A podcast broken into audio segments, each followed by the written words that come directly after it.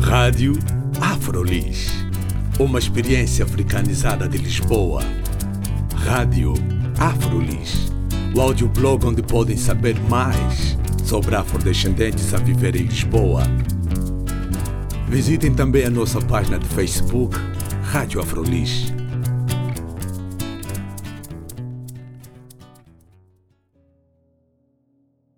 Olá, bem-vindos e bem-vindas à Rádio Afrolis. O meu nome é Carla Fernandes e hoje vamos falar sobre produção de conhecimento sobre África por africanos. O meu convidado de hoje é o Dr. Paulo Inglês, investigador na área de estudos africanos na Universidade de Munique e de momento a viver em Bayreuth, na Alemanha.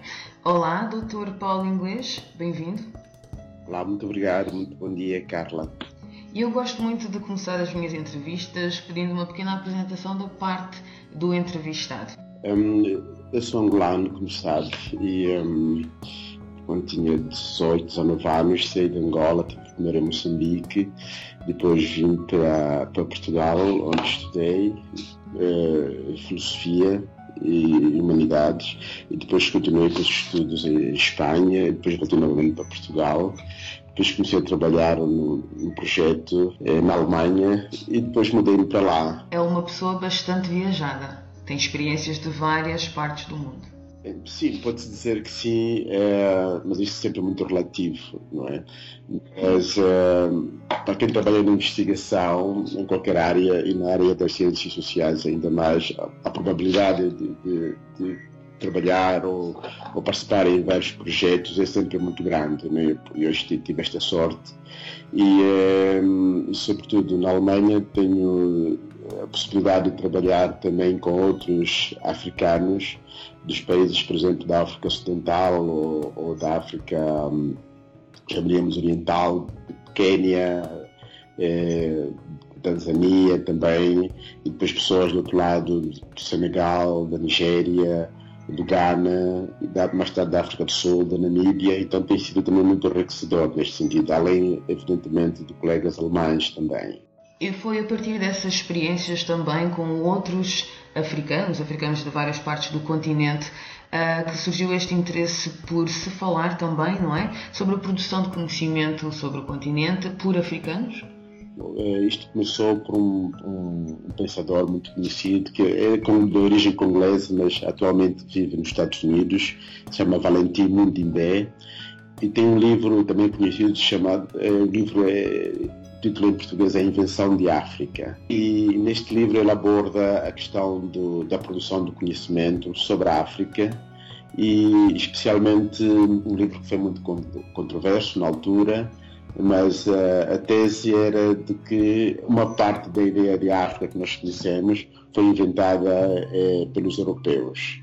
E então era necessário fazer um trabalho, entre aspas, de desconstrução desta, desta África, uh, mas esse trabalho tinha que ser feito pelos próprios africanos. Africano não se, não se diz só no sentido aqui dos originários da África, mas também há pessoas que pensam sobre a África, não é? E houve várias, eh, várias conferências, uma das mais importantes foi no Senegal, há dois anos, tenho erro, é justamente sobre a, a Library Colony, a Biblioteca Colonial, e neste, neste encontro é, participaram vários pensadores é, académicos africanos espalhados pelo mundo inteiro, onde é, houve uma discussão muito enriquecedora e muito profunda sobre justamente esta herança é, colonial do conhecimento sobre a África. Portanto, a, a biblioteca colonial seria, eh, seriam os livros que foram produzidos por europeus sobre a África mais que livros seria, seria um acervo de conhecimento, conceitos, eh, o que é ser africano, sobre a cultura africana, eh, muitas teorias sobre a África, a própria história da África. É, portanto, que isso está em livros, naturalmente, mas também em revistas científicas e que apareceram em jornais também, e, inclusive os trabalhos estão em em bibliotecas, em arquivos.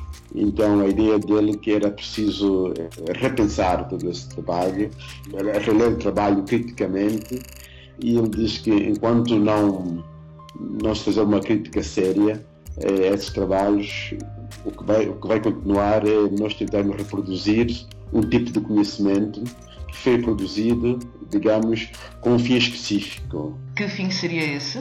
Um, um, um dos fins, como sabe, é uma parte do, do interesse sobre a África começou pela administração colonial, né? porque para muitos a África era um continente desconhecido, as pessoas, as suas tradições, por outro lado eles precisavam de ser administrados. Então houve uma ligação entre, por exemplo, os militares e, e antropólogos, também chamados antropólogos coloniais, eh, tentaram, eh, digamos, organizar a partir de, de, de investigações um modelo de administração, digamos assim.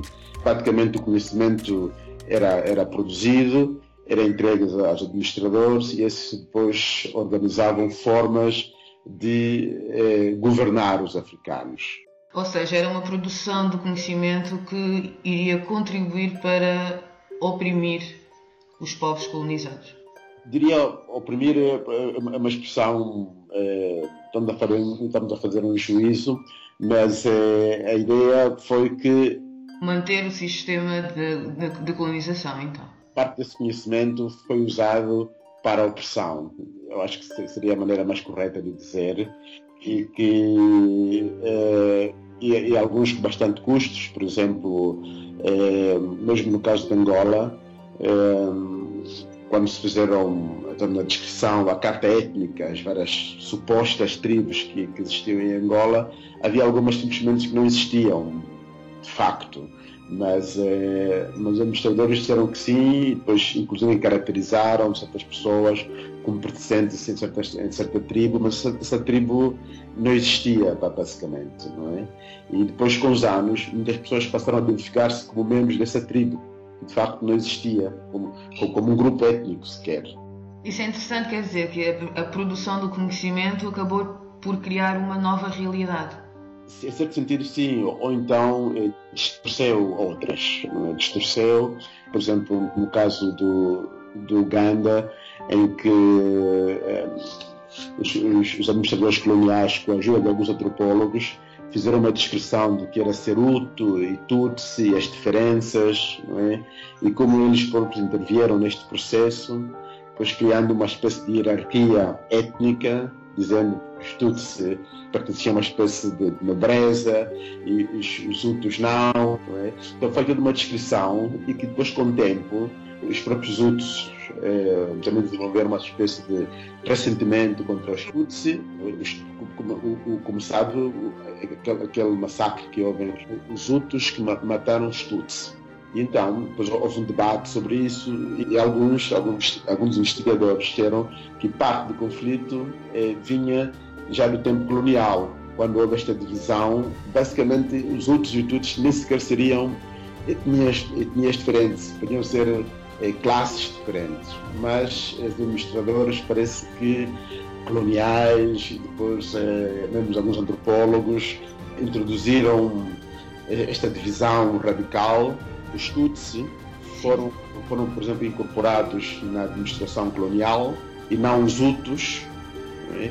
Depois criou-se esta espécie de, de, divisão entre os Hutus e Tutsis, em que os, os Tutsis apareciam como aqueles que deviam eh, mandar e logo a seguir a independência, embora os Tutsis fossem uma minoria, digamos assim, de, de, de todo o país. E os Hutus apareciam como aqueles que deviam obedecer ou pertenciam no escalão mais baixo da própria, da própria estrutura social eh, do Ruanda. Por isso criou certos conflitos entre eles. É?